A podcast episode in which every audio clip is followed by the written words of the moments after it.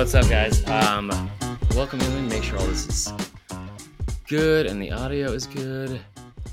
Hope everyone is having a good uh, week. It's been a fun week. We had media days, and it just ended this uh, this afternoon. So it has been a uh, pretty wild, um, wild week for me, and you know, I think most of the SEC and, and stuff like that in general had a crazy day four.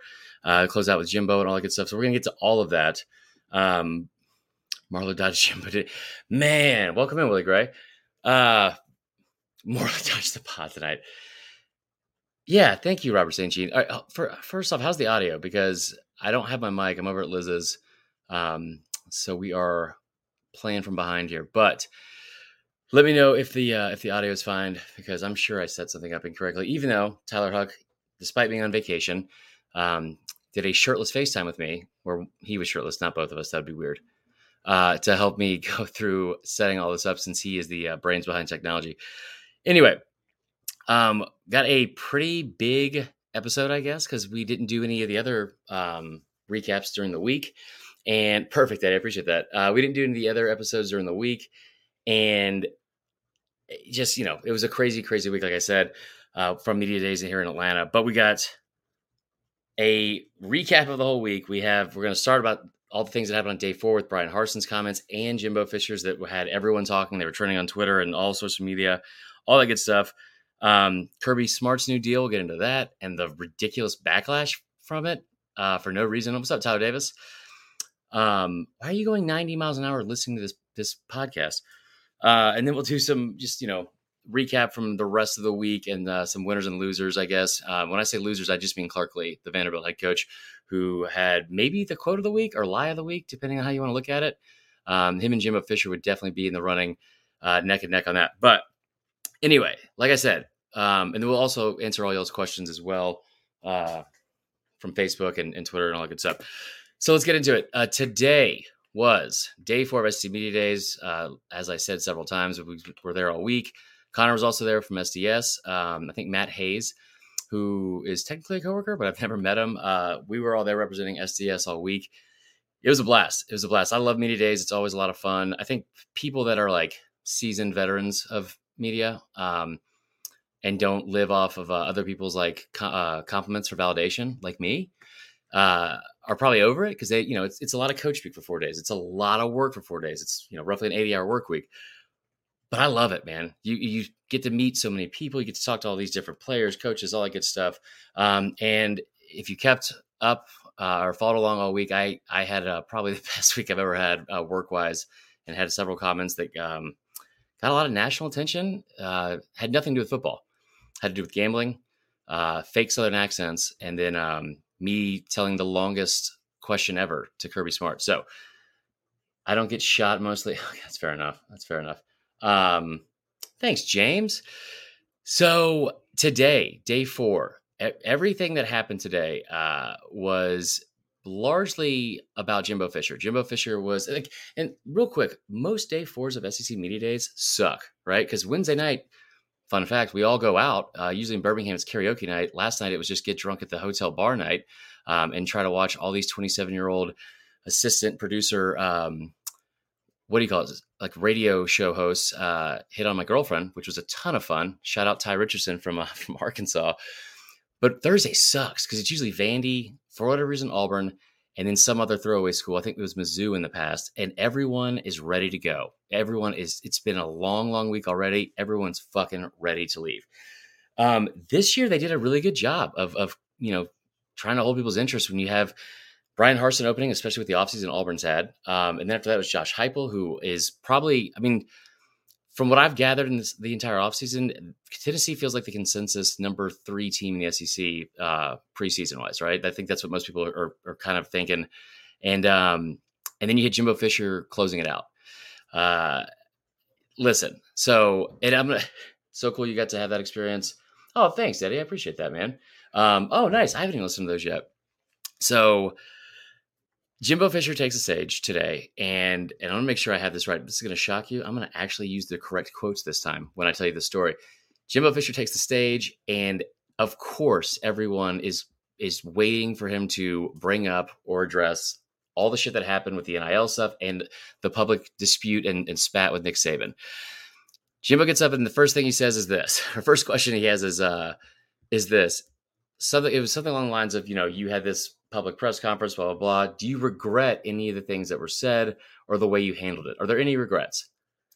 Eh, you know, I think that's a fair question. Um, his response caught everyone off guard because the the immediate immediate response from Jimbo Fisher was, "We're fine, we're fine." Uh, you know, me and Nick are, are two competitive people, um, and and we're we're great. We all learn from things we do in our business. Two competitive guys on a topic that's very very everywhere, as they say. No one says that.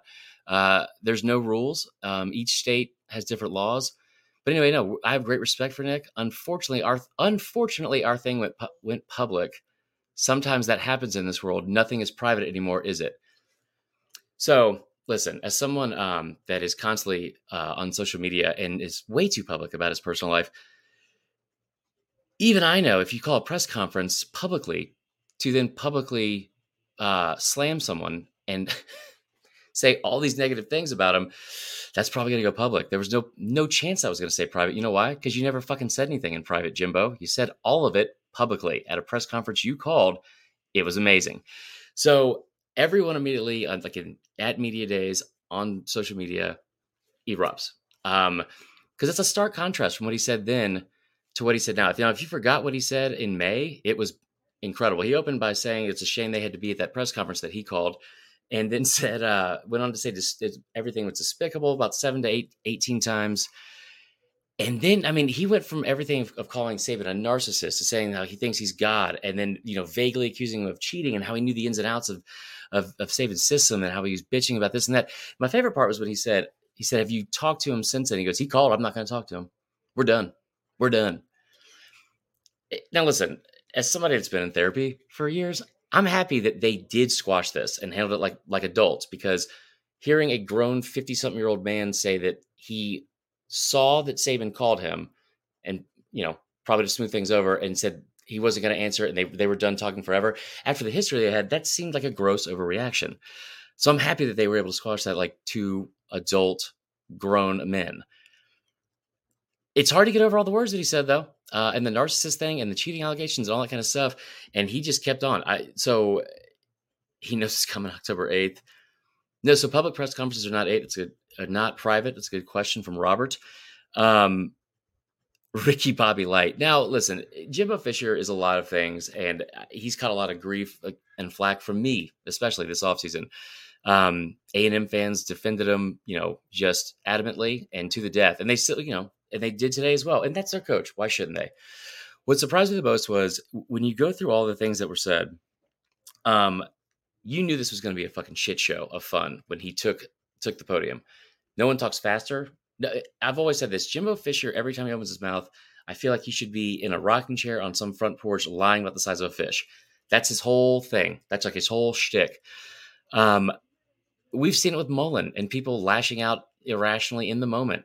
I do it all the time. I'm going to probably do it in a couple of minutes. Um, it's odd to see something go that public because it's arguably the biggest news of the offseason that wasn't rule re- like related. You know what I mean? Or or anything like that. Where's the actual host this week? Appreciate that, James Spivey. Um, so Fisher continues. He goes on. Uh, the first three questions for his entire press conference were all about Saban. To be fair, um, you know, play devil's advocate here. Saban didn't have a single question asked about the the argument he had with with Jimbo. Do I feel bad for Jimbo on that? No, no, because again, you called a public press conference to lose your mind. Now, the other news from Jimbo's press conference, uh, Ainias Smith, Ainias Smith, the um, you know all everything, do everything, offensive player he has got a DWI and was arrested on Wednesday morning, a day before he had to come to Atlanta for media days. Now, that sucks for him because he missed out on the World of Coke, but also sucks for a lot of other reasons because uh, it wasn't just a DWI. He also had unlawful carrying of a weapon and less than two ounces of, of weed.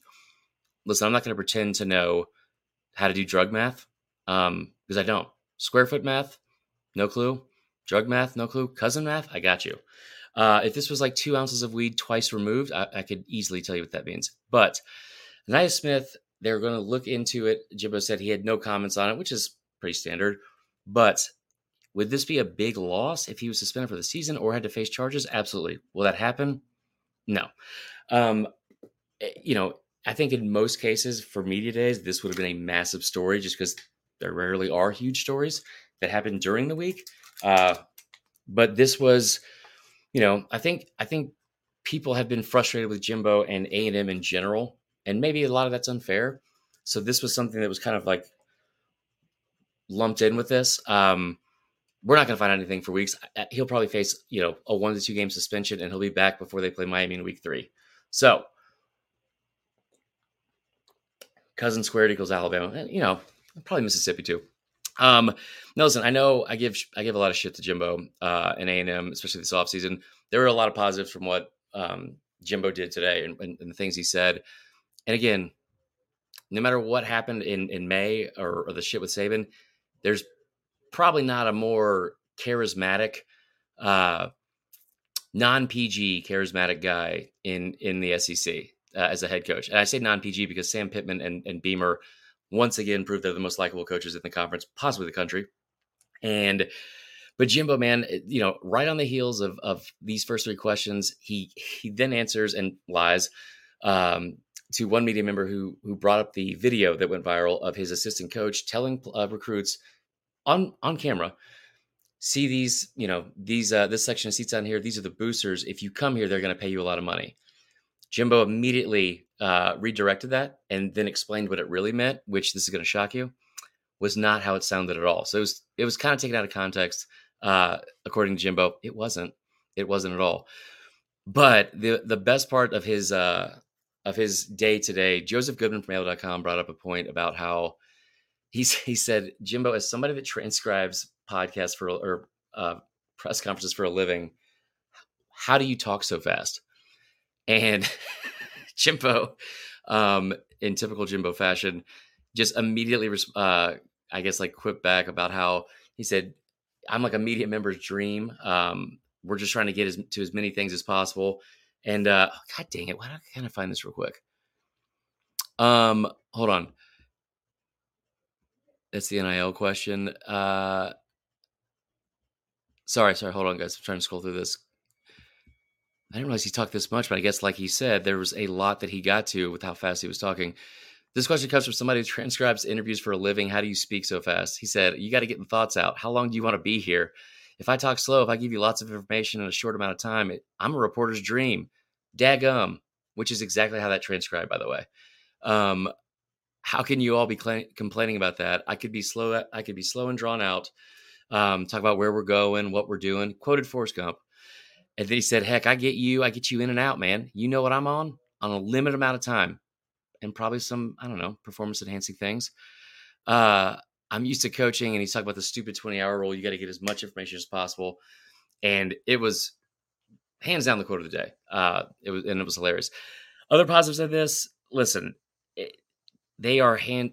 I, brought up Tennessee being potentially the third best team in the SEC. I probably misspoke because A and M is is probably going to get that uh, that that vote. I think probably when you see the predicted order of finish come out tomorrow. Um, you sign the number one recruiting class in the history of recruiting.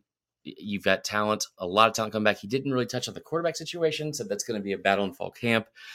But other than that, it was it was a uh, it was a fun day from Jimbo, and he caused a lot of uh, of stir in what uh, what he said.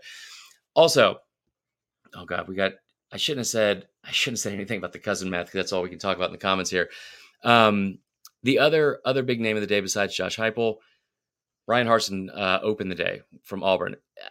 Everyone I talked to all week is down on Auburn. I just everyone thinks Harsin's on the hot seat. You guys have heard me say it several times. I don't think he's on the hot seat. Um, I, I don't think he should be. I think the way everything un, unfolded in January and February made the boosters and the university look way worse. Uh, and if anything, they had to do you know more of an overcorrection from like a, a PR standpoint, and and kind of go to bat for them and, and make everything seem like it was not that big of a deal and that they were all in on Harsin. Harsin came out and said this, and it was, I, I think, spoke volumes about you know what happened in uh in February. He said in his second paragraph in his opening statement there were um, there were there was an inquiry. There was a hold on real quick. there were questions, uh, there were comments, and there were accusations, and it didn't work. Um, flat out, it didn't work. Eh, listen, that is the most I lived bitch meme. you know, talking about that the the text message meme eh, imaginable. I mean, Bryan Harsin, I feel like has probably been the most disrespected coach in the conference, including Clark Lea from Vandy or Jimbo or anything like that. Anything like that.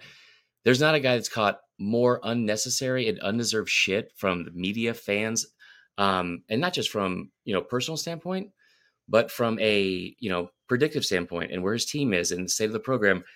The sky has been falling in Auburn for months, and I don't I don't think that's accurate. Uh, as soon as he took the stage, there were memes everywhere from like the girl he was rumored to have an affair with. That never happened. That never happened. And it came out this week. I mean, this is what we told you a long time ago. That all came out from boosters because the boosters were trying to figure out who the leak was amongst themselves. And they planted that information to go public on purpose at the expense of Bryan Harsin. Think about how fucked up that is, first off. Um, there's no validity to any of that. I think Bryan Harsin is a probably a good person. Do I, you know, like that he wears Cole bedazzled jeans? No. Do I think he probably has a little bit of a swinger side of him with him and his wife? Absolutely. But all the shit that was said in February, absolutely not true. Um, if Harsin's not on the hot seat, who is? I mean, hard. I, I think probably Drinkwitz, probably from from Missouri, but um, Harsin, I thought did a really good job. From most people that I talked to, and we'll see the results that come out tomorrow from the media. Auburn is going to be predicted to finish last or second to last, um, almost across the board in, in the SEC West. I, they return a decent amount of experience. The quarterback position is going to be an issue. Uh, we'll see how Zach Calzada is. I, I think if you talk to people close to Auburn, their big concern is what happens next year because you don't have a lot of talent coming in, and the recruiting has been an issue. That being said, I don't think that they're in that bad a shape this year. You have possibly the best running back in the SEC, uh, maybe the country. Auburn is, and this is when they're always at their most dangerous. We say it every year. Um, I don't think he's on the hot seat. I don't think Harsin's gone after this year. Um, I don't think he gets a, a, new contract. But if you look at Auburn's history uh, from the, their head coaching, uh, from a head coaching standpoint, every single coach since Pat Dye has either won a division, conference, national title, or at least got undefeated because Terry Bowden won 11 0 in year one. They've had a division, conference, or national title by year three. Every single coach has done that in the last for the last six overall head coaches, dating back to Pat Dye. I, I mean, that's a lot of success, and that's that's real early. Um, does that condone how uh, crazy they are to fire to talk about him being in the hot seat in year two? No, but I, I don't think Auburn's going to be as bad as people think they're going to be.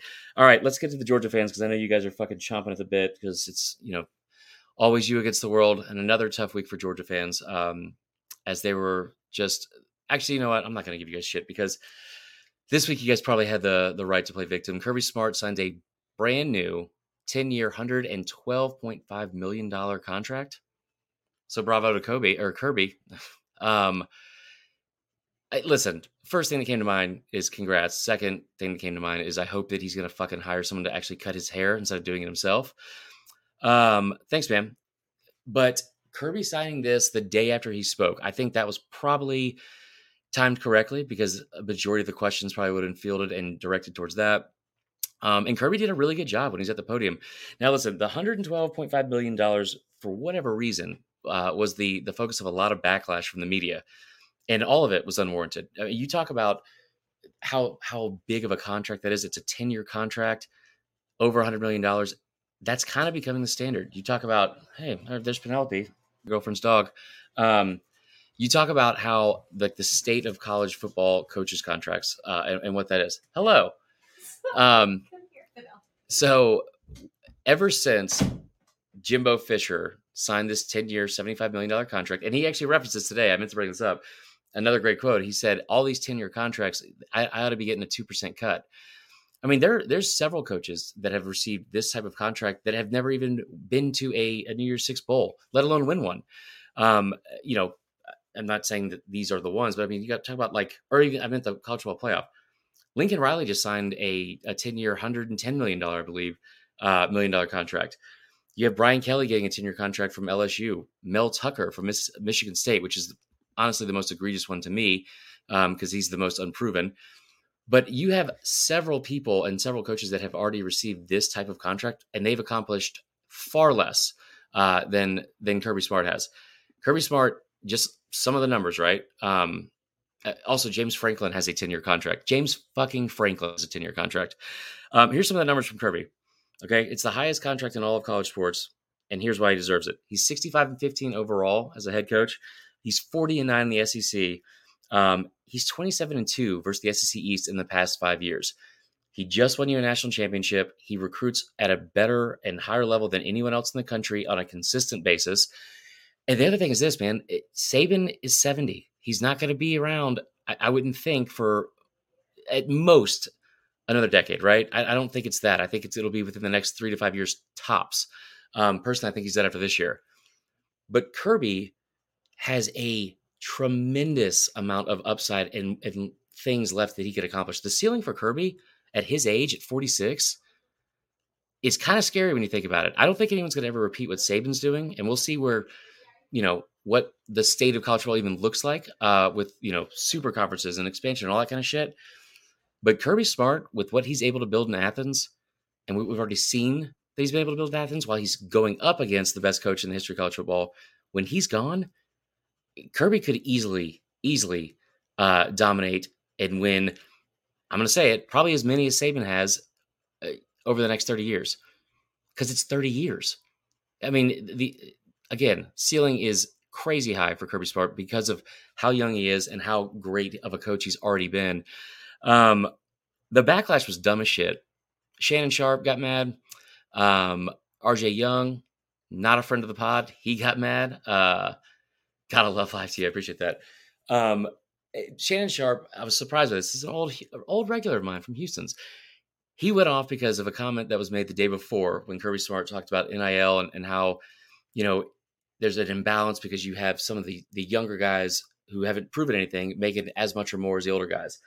And his response was he didn't care about these kids because, you know, he only cares about them for three to four years. When he has them, he doesn't give a shit about the rest of their lives. Which that's, I mean, speculation at best, but also completely unfounded bullshit. Um, Kirby Smart, like the three to four year thing, like the example he brought up was the fact that when Kirby first signed his contract, he was already getting more than than Mark Richt ever did. That would have been a good argument when it when it was signed.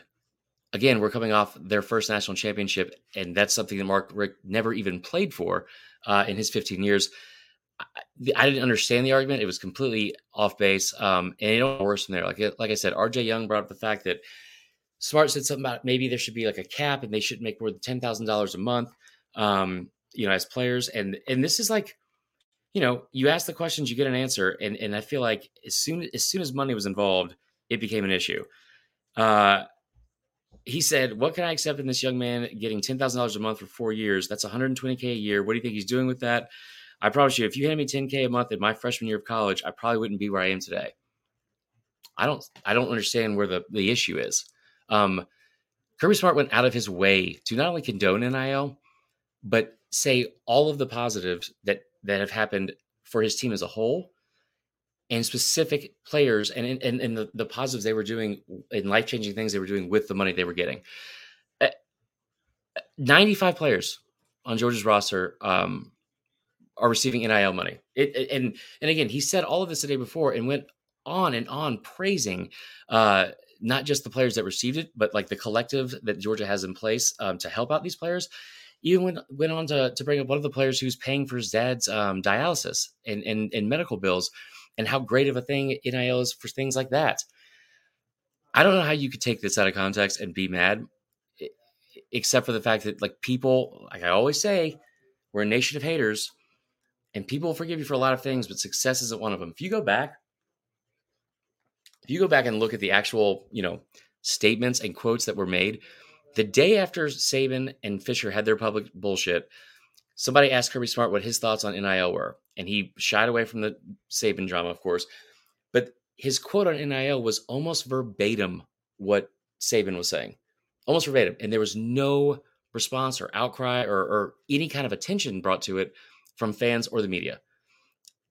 Now, listen, I think that's that's probably for a number of reasons. But what Kirby said, reiterating what Saban said, or mirroring what Saban said, is kind of what the majority of people and coaches also believe. When you talk about like NIL that's in its like completely unregulated and its infant stages as as being implemented in the NCAA, of course there are going to be concerns. Of course there are going to be potential problems, and coaches are are the ones who are experiencing this the most and and closest to it. They're discussing them. They're bringing that up. Listen, like I, I've said this before. If I if I tell you that I was late because I was in traffic, that doesn't mean that I was complaining about traffic. That just means there was fucking traffic. Discussing and addressing potential issues for something that has a fuck ton of potential issues and current issues isn't complaining. So this whole narrative about how these these coaches are complaining about NIL and they're mad about players getting paid, that's not fucking true. Like across the board, it's not true. Um, do you think the 10 year it's a question from one of the the current viewers. Do you think the 10 year contract was to prevent any chance Kirby considers going back to Bama if Saban retires? Um, I mean, maybe, but I don't think so. I like, you know, I hope Bama goes after Kirby. I don't care how that sounds. Um, for all the reasons I've already said. I just, I don't think, as dumb as this sounds, when they write out these contracts, I mean, how much of it fucking matters? You know what I mean? Like, like if you're going to leave, you're going to leave. The team that's going to hire you away is going to pay your buyout. Um, the you know if you get fired, the the team that or the program that that fired you, they're going to pay a huge buyout so they can move on from you. We've seen this everywhere. We've seen this everywhere. I don't think Georgia is going to be, you know, um, innocent of of any of those potential things that we've we've seen Auburn do it over and over and over. I mean, think about how many fucking coaches are getting paid at Auburn that haven't been there. I mean, Tommy Tuberville is taking a salary as a as a senator and I'm pretty sure still getting paid from like he's been gone for over a decade. I said this in, the pandemic year to Connor because he he didn't think anyone would get fired then because universities couldn't afford it. Money is not a real thing in college football, and especially in the SEC. It doesn't matter how much the fucking buyout is. It doesn't matter how much like how much left is on the contract. If enough people, if you have enough people that want to buy this out tomorrow and restructure the deal, no, they probably wouldn't do that. But regardless, money is not a fucking obstacle in college football, and especially at a place like Georgia. So I think it's a great contract. I think he is more than deserving of it. Um, again, like I said, I, I it just kind of shocked at, at, the reaction from it. I, I do think that like in today's world of like social media and these like just gross overreactions, I don't know if it's just people don't have reading comprehension skills, um, or if it's just they know what sells. If it's like you're just we react to bad reactions like the, the stuff you see like all over the news social media all that kind of stuff that has kind of like you know built this type of uh I, I mean i guess unnecessary response but very very uh i don't even know the word i'm trying to fucking say right now um consistent response from from national media from people that we used to like respect as journalists not saying rj young because i never fucking respected that guy but you know what i mean um, all right, that is all from the Kirby stuff. Kirby again with a uh, fantastic day on Wednesday, by the way. Um, I even asked him a question. Of course, I opened by telling him that I was admittedly a Bama fan and got into some questions about Stetson Bennett. Uh, we'll start with Kirby and we'll go through just some of the, the highlights from media days in general and some of these teams. If you have questions about a certain team or player, let us know. There, there was a lot of impressive people. I thought Kirby was one of the best. It was it was visible um, how much more confidence he had and like and how much more relaxed he was coming into this year at media days versus you know past years. Um, the question I asked him was, you know, when you come back down one and uh, late in the fourth quarter, and you still have Stetson in the game, and not only do you keep in the game, but you call all passing plays right down the field, four play drive, four seventy five yards, game winning drive from Stetson Bennett. I asked him if that was what kind of personal victory that must have been like, especially as somebody that was questioned constantly, uh, and specifically in games versus Bama he he answered about as like well as you could, but what he said about Stetson was more telling than anything. Um, eh, he brought up the fact that Stetson has is the most disrespected, underrespected, and underrated player he thinks in all of college football in the entire country, um, and he loves it, and he hopes that we keep doing it because, and I'm sure Georgia fans will, because it's done nothing but but been proven wrong time and time again. But you know because he isn't six feet tall and he's a walk on, uh, people still apparently don't get that message. Now, seeing Stetson Bennett at Media Days with the biggest crowd, maybe of anyone besides Bryce Young, all week was a sight to see. Um, and again, much deserved for that kid. The one thing I will say that was interesting, uh, Kirby brought up that that Stetson is their guy. He's the starter going into the season, and that's not in question. I asked Sedrick Van Pran about, um, you know, like his thoughts on going going the year and, and having uh, Stetson already know he knowing he's the guy. What kind of confidence the rest of the team and the offense have in him? And his immediate response was to say that we have confidence in everyone, and and it's great for Stetson, but there's a lot of other other guys in that room uh, that we feel just as or more confident in. Now we just heard from Kirby saying it's you know Stetson's the guy. I heard from another Georgia writer as we were walking to lunch, and he said, and I quote, I'm not going to tell you it was, but he said, um, honestly, Stetson Bennett sucks. He's not a good quarterback, and he's been he's been a backup to every fucking quarterback on the roster and depth chart for the past two seasons. So does he think he is the starter at the end of the year? No, no. Um, I was kind of surprised by that, but uh, I, you know, I, I shouldn't be after the way Georgia fans have been um, over the past couple, couple years. Hold on, Liz.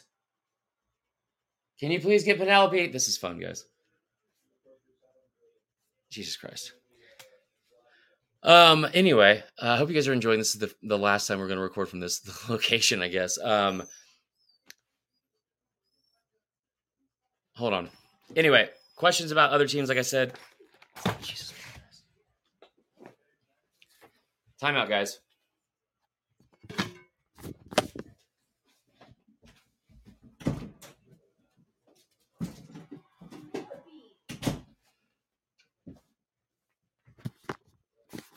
This is why Tyler's the host. I'll say it. Um, all right. Getting into the rest of the week, uh, we go over some of the winners and losers and all that kind of stuff. Brian Kelly, I thought was great uh, when he opened the week. The, listen, Sam Pittman on Wednesday, eh, him and Beamer, they've continued to own any room they walk into. Uh, Beamer did do a little bit of an awkward um, and super white uh, video before he got there, where they did a, uh, I don't know, it was like a lip sync music video to Soulja Boy. I mean, do you, Shane? Do you? Listen, his players love it, the recruits love it. He's doing a hell of a job, and he's never going to be as cringy as Dabo, so it's working. Uh, the other thing was, but Sam Pittman just commanding the room. Again, he continues to be the most likable coach in the conference, possibly the country, probably the country. Um, I just kept calling him Church Camp Coach O because he, everyone, no one's pulling against Sam Pittman, and he did all the right things. He he showed why all of his players love him. He had a moment with Nolan Smith, his former uh, former player when he was at Georgia. Um, he complimented Kirby Smart and his coaching tree. Um, went out of his way to compliment like the fan base and, and, talk about the rest of the sports that are being that are so successful at Arkansas. Um, I brought up the fact that he was 16 and six against the spread and said thank you for that. And uh, and he, he, was very proud of that and said go Hogs um, in, a, in a little mini viral uh, clip there as well. Um, outside of Pittman, um, talked to Bumper Pool for a second and KJ Jefferson. One of the things Bumper Pool said that stood out was because he's been in college for even longer than I was somehow. Um, a lot of these new players, like Drew Sanders, Haselwood, eh, like he just kept saying, I, I just can't wait for you to see what we have on the field. I can't wait. And it didn't sound like the normal, you know, typical bullshit like coach player speak. Um, he raved about how how much of a mismatch Trey Knox has been in practice, the uh, converted receiver to tight end um, who got to live everyone's dream in the offseason, which was gain weight for free, uh, for fun. Um, and like I said, Drew Sanders as well. They're one of I think three or four schools in the country that has is now returning their offensive and defensive coordinator for the third consecutive year. Um, maybe it was 11 teams. I don't know. It was a prime number regardless. The number was low, and Arkansas has a ton of experience coming back uh, from a coaching standpoint. Um, that's good, Eddie. I like that. Uh, like I said, Shane Beamer, he also also uh, was a fan favorite. He's just so charismatic. He's always got a smile on his face. He's retweeting the media like during the event. Um, and just uh, it's a guy you could tell is super passionate and, and excited about what he's doing. Um, and South Carolina was was a little bit of a of, a I want to say fan or but, but a media favorite uh, in terms of you know potentially having big upsets, potentially being a dark horse team in the, in the conference. Um, there were multiple people that that said that they think South Carolina will upset uh, will upset Georgia uh, in in week two or three, whatever that is. Aaron Aaron Rodgers said he thinks that they're going to finish second in the East. I don't necessarily think all that's true, um, but it was interesting to hear Shane Beamer talk about Spencer Rattler and the expectations he had uh, for him and and how much he's matured. So there's that. Uh, what else we got here? Trying to think of throughout the days. Um, Lane Kiffin, pretty standard stuff. I, I, did find one thing funny that uh, Kiffin Kiffin autographed a mustard bottle if you missed it, which was fucking hilarious because they had fans in the lobby asking for autographs and shit like that. Um, he did sign a a mustard bottle that someone brought. Um, if you're a Tennessee fan, I, I apologize because I, I missed Heupel's things this morning. I forgot my credentials for day three. Not my best. Uh, let's see here. Was uh, Eli Drinkwitz? Um, hate it for him, but I'm, just, you know, I'm trying not to get invested into this guy as much. Uh, super charismatic, super likable. Eh, I don't even say he has an uphill battle. I, I think that there's, it's almost insurmountable at this point. They've got a good recruiting class coming in.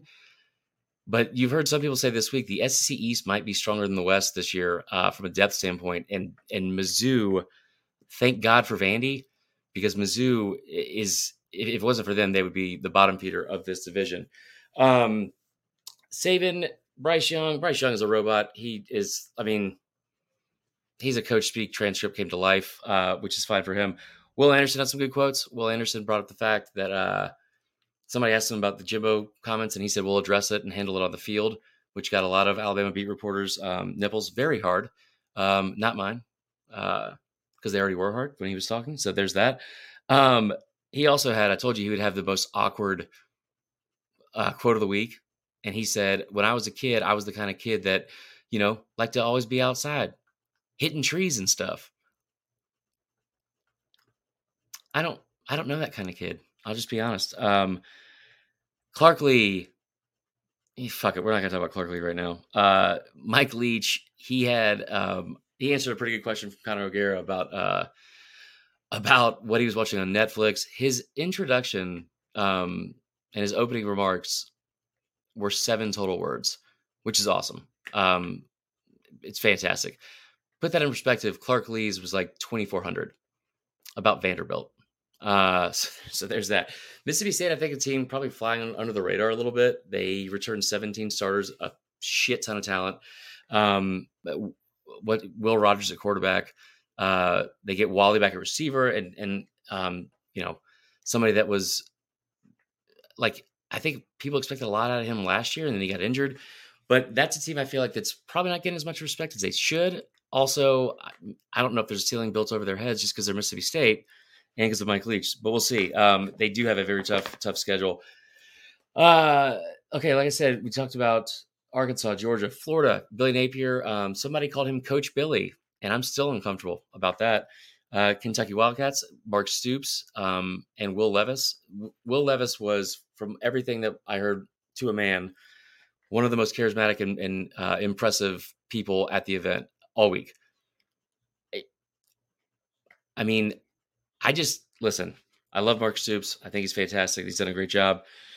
I don't know with everything they lost. I don't know how they replace all that, but it, it is really cool to see in a I wouldn't say a short amount of time because he's been there about a decade. But there were a lot of a lot of people that it was almost like a foregone conclusion that Kentucky will get to ten wins, which they've only done that twice since 1978. Um, they will get to ten wins this season, and they will finish second in the East because not anyone said uh, Oh God, we're not getting. I said we were getting an eye tattoo. No, um, most people, or actually every person I talked to, but I said who who do you are predicting to win the West? Who do you predicting to win the East? Every single person blew it off, scoffed at it. Georgia and Bama. Every person that I asked who they thought would win the conference, every single person said Bama. Um, so logically and, and naturally, the the follow up question was who finishes second in each division. And I think that's probably the most interesting thing looking ahead of the season, especially in the East, is who is going to be the second best team. Florida, a lot of people, or some people said South Carolina, but Kentucky was was probably the odds-on favorite besides maybe Tennessee. Um, and it, they kind of feels like they've arrived when you talk to just the like the overall. Uh, I guess, sentiment of of like what people think of that program. It's not a basketball school anymore. Um, they expect them to be in contention. Several people, Peter Burns being one of them, uh, they think that they, Kentucky could even be undefeated going into that Georgia game. Do I? know absolutely not. Absolutely not. Um, all right, the last team we're going to talk about. Fucking Clark Lea. Clark Lea, if you don't know what he looks like, he. I said at media days he looked like a thumb. He looks like a penis, guys. Clark Lea, he, he looks like a penis. He's bald, very stocky. Um, I mean, it's a good looking penis. It's just, but it's a penis, guys. He didn't do himself any favors in that category uh, in department either because he showed up in a tan suit, which, I mean, like tan, like me being tan right now, non-existent. He had the longest uh, opening opening remarks of any other coach, um, which I'll just go ahead and tell you right now, as the head coach of Vandy, you don't need you don't have to have. No one gives a shit. His quarterback Mike Wright was awesome and and was one of probably I'd say like the fan favorites all week um, from from his interviews and how charismatic he was, and he was named the starter. Um, he was great. He was great. He had a lot of good insight. He was talking about with the NIL stuff and how he, Vandy players don't really worry about that because they have paid internships uh, for all their players or a lot of their players. But that was pretty interesting. Um, but Clark Lea uh, just went fucking full blank, um, like Simple Jack, and swung for the fences. Uh, somebody asked, I think it was the guy from Arkansas. Um, I can't remember his name right now. Everyone loves him, the the the beat reporter. But he said, "Your opening three games in the SEC are against teams that were 37 and six last year: Georgia, Bama, Ole Miss. How daunting is that as a team?" That's a fair question, guys. Uh, he said, and I quote, "Not at all. We expect to win these games, and we're we're not worried about those records, um, being underdogs, and we are once we win those games that we we're not going to celebrate it. I don't know the streaks. We don't pay attention to that kind of negative stuff. But once we win those games, and we will, we're not going to celebrate it. That's not what we do here at Vandy, and we are going to be, we are going to build Vandy into one of the best programs in the country. I don't know if he meant space programs. I don't know if he meant after school programs. Um, I, I don't know if he meant like, I don't know, a diet that he he came up with to be a better looking penis. I don't know. There's no fucking way Vanderbilt is going to be a, remotely relevant football program. And no offense, but especially under Clark Lea. Uh, in my opinion, from everything I heard from him, I didn't view it as like confident coach speak or, or, or you know, what, what else do you want him to say? I think Clark Lea's in over his head. He he did not seem to get it it it's okay to say that like it's going to be a difficult road to play anyone in the SEC because Vandy, I don't know if you know this, went two and ten last year. They almost lost to fucking UConn. Um, their their over under projected win total is two and a half this year. That's fucking tough to do, guys. Tough to do.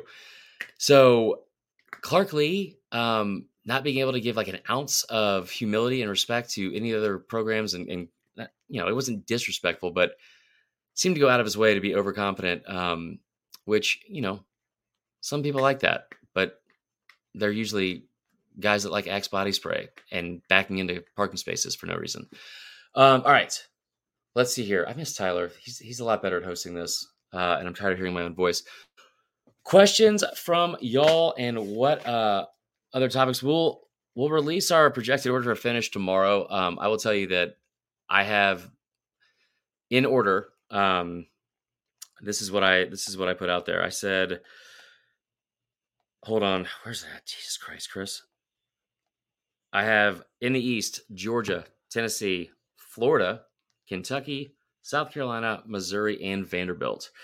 Um, in that order: Georgia, Tennessee, Florida, Kentucky, South Carolina, Missouri, Vanderbilt. I got talked into Florida last minute. I was not very high on them going into the season until Anthony Richardson showed up at 240 pounds. Didn't look like it. Um, and, you know, as most of you know by now, runs a 4 4, can throw the ball 75 yards in the air. Um, Tim Tebow, who I think is probably a little bit biased for Florida, um, and probably not the best judge of talent for quarterbacks. But he said he is the most gifted and dominant athlete at any position in the country, or has a chance to be because of how special and, and how much of a freak he is. I don't think he's wrong. Uh, I still have him finishing third though, behind Tennessee and Georgia. In the West, I'll be honest. After the first two, I this could be a fucking crapshoot. Um, but I have Bama, A and M, Ole Miss, Auburn, Mississippi State, Arkansas, and LSU. So, uh, you agree, disagree? I'm sure everyone agrees. Um, and last but not least, my annual hedge and jinx.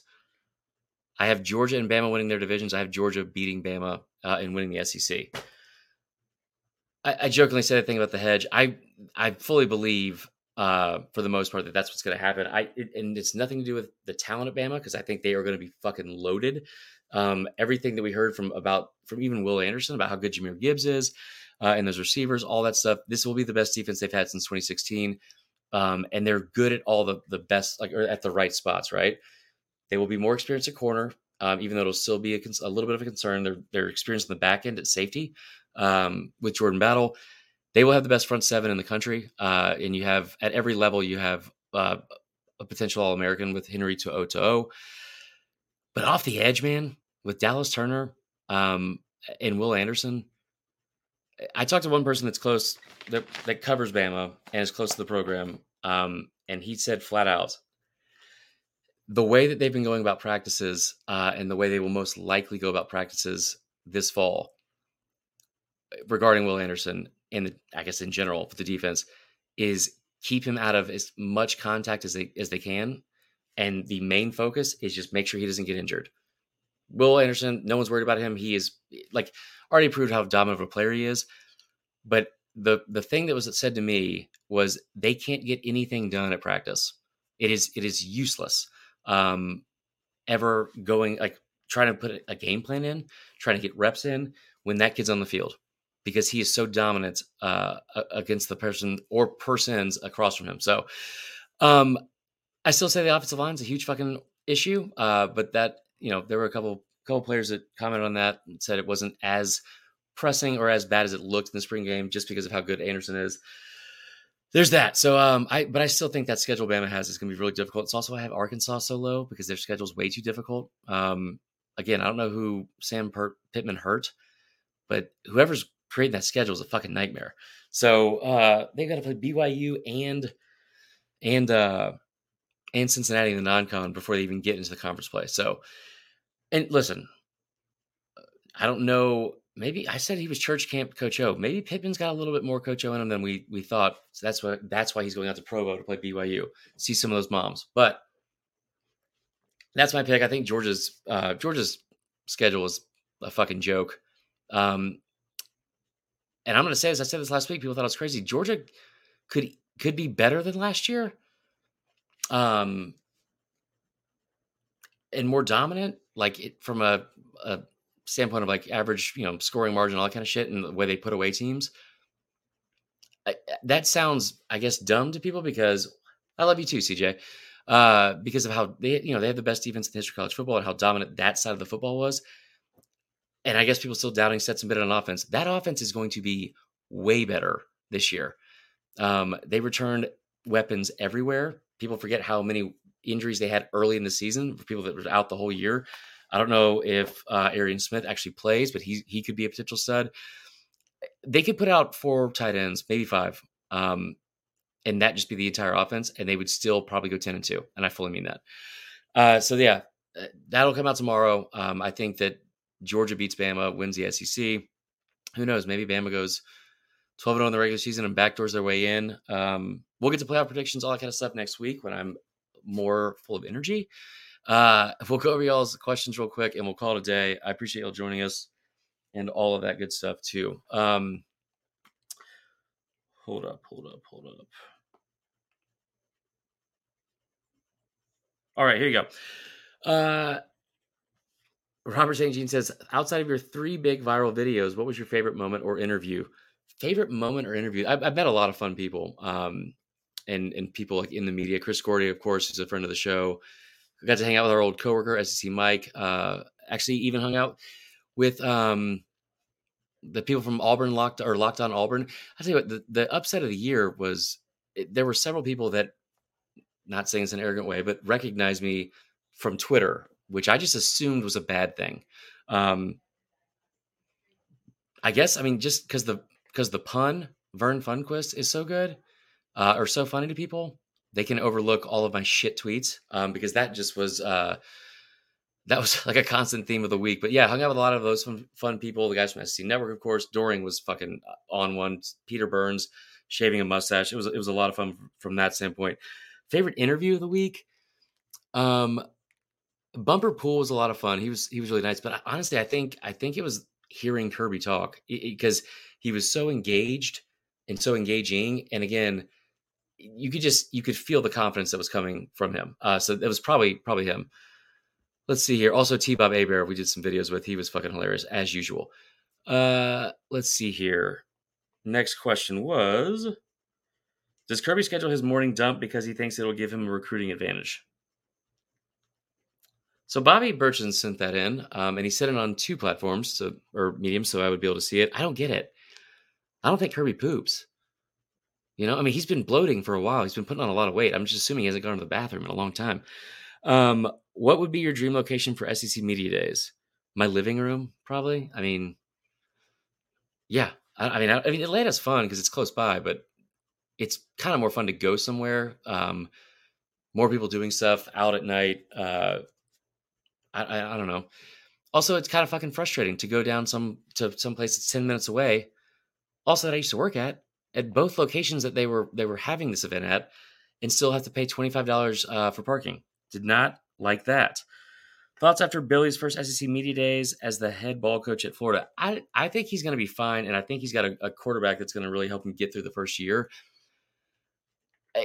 The weird bromance with Kirby was off putting, and again, the Coach Billy thing is we got to fucking put an end to that. I, I think long term he's going to be in good shape if the boosters.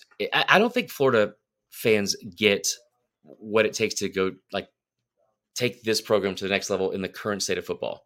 And let me let me tell you exactly what that means.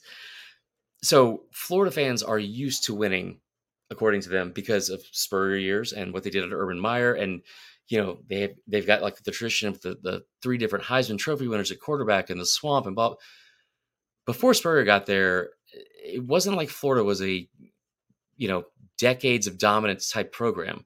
Um, and they've been pretty bad uh, I think more than they've been good during this like the past 10 years. I know they won a couple division titles, but they were not ever going to challenge for anything more than that, winning like a really shitty down division. One of the things Billy Napier said before he took that position, uh, which I loved, was he didn't just chase after the big name job as a as a small time coach.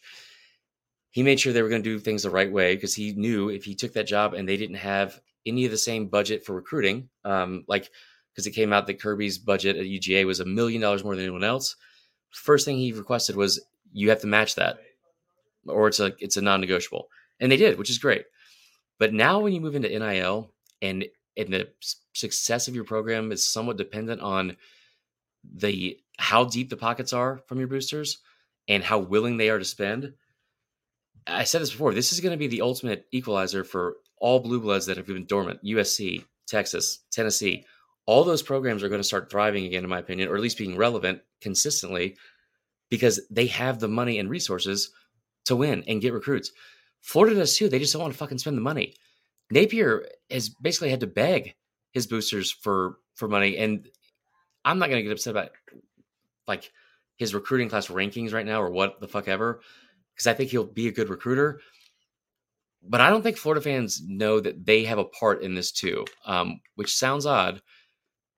But as somebody that's donating to basically the result on the field now, if you're if you're just trying to amass talent, I don't think that that they get it. They didn't get it under Mullen.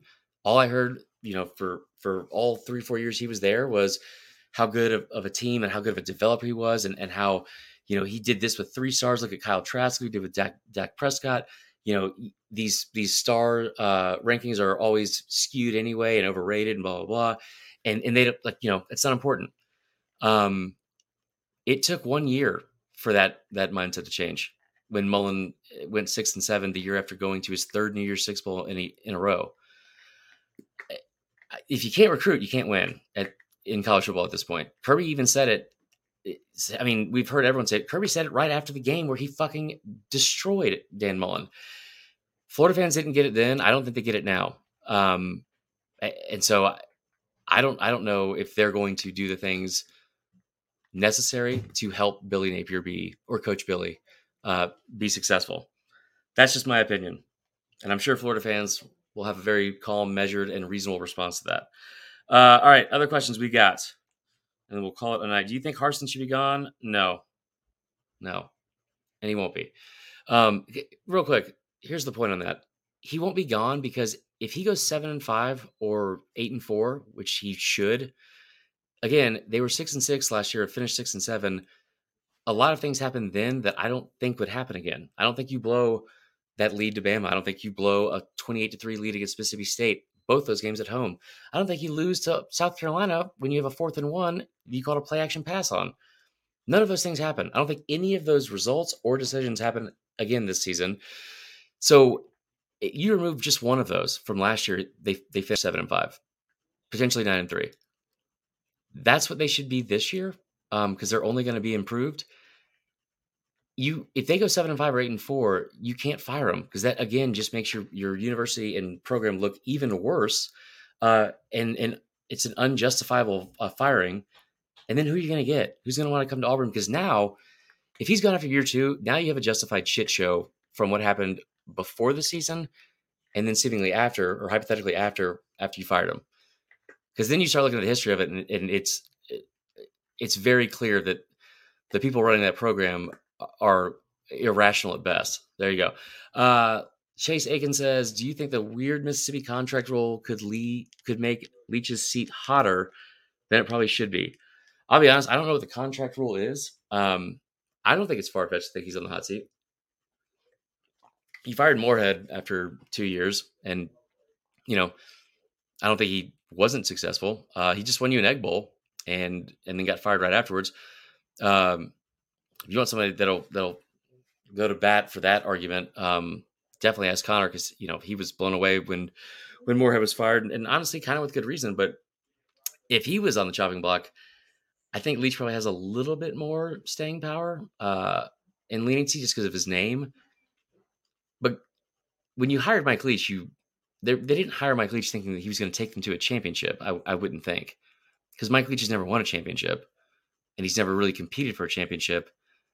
And when you look at his career as a whole, really fun and, and innovative, you know, offense and charismatic guy that's weird as fuck, but also like fun to listen to in the same way that it's fun to see someone shout at, you know, into the abyss on a subway in the middle of the night. I don't actually, that's, that sounded kind of scary.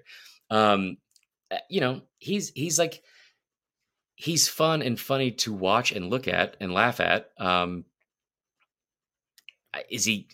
I mean, listen, they beat Texas in 2008. I think he has built the rest of his fucking career off that.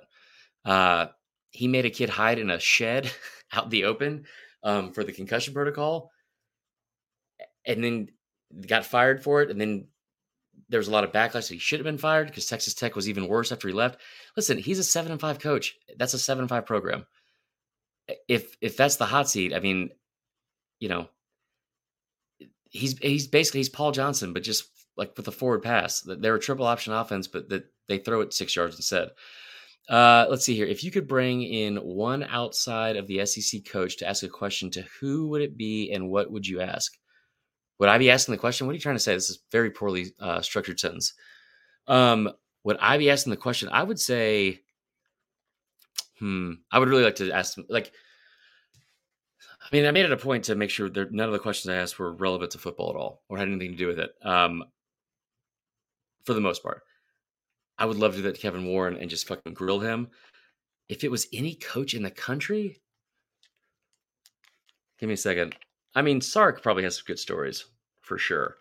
Um, I would love to talk to Lincoln Riley about his brisket because that's awful. Um, Chip Kelly, I think, would be kind of fascinating just because of his career and where it's gone. Um, he's not a coach anymore, but Bo Pelini is fascinating. Uh, same with Coach O. But let me, th- I mean, you know what? If it was me seriously talking football, it would probably be uh, Mario Cristobal at, at Miami because that's a guy that I feel like is building something special probably down at Miami. And again, dormant program for a while, but NIL money. They're going to be good this year. They're a top 15 team preseason. Um, that guy, I think, gets it. I think he understands how to build a roster. We saw him do it at Oregon with success there. I would probably ask him, uh, you know, like just his process and if, if this is his end goal. Um, and then he, of course, would not respond to that uh, with any kind of I don't know, answer besides coach speak. The other person I would do is probably Greg Schiano and just ask how happy he was um, looking back at avoiding the, the fiasco at Tennessee. Because I feel like Tennessee fans, for whatever reason, still feel like they dodged a bullet. I don't think Tennessee fans have realized they've been the bullet everyone else has been dodging, is like coaching wise, for the last decade. So that is it. Um, I appreciate you guys tuning in. Uh, Tyler will be back next week. We're going to start going to two pods a week, and yeah, that's it. Uh, go follow along uh, all the shit with SDS, and um, more importantly, follow everything with Football Uncensored. We have some really, really big plans and some stuff coming up um, for you guys. We're going to start our team preview, uh, preseason preview series, uh, where we do team specific, I guess, episodes um, for every single team besides Vandy, because Clark Lea.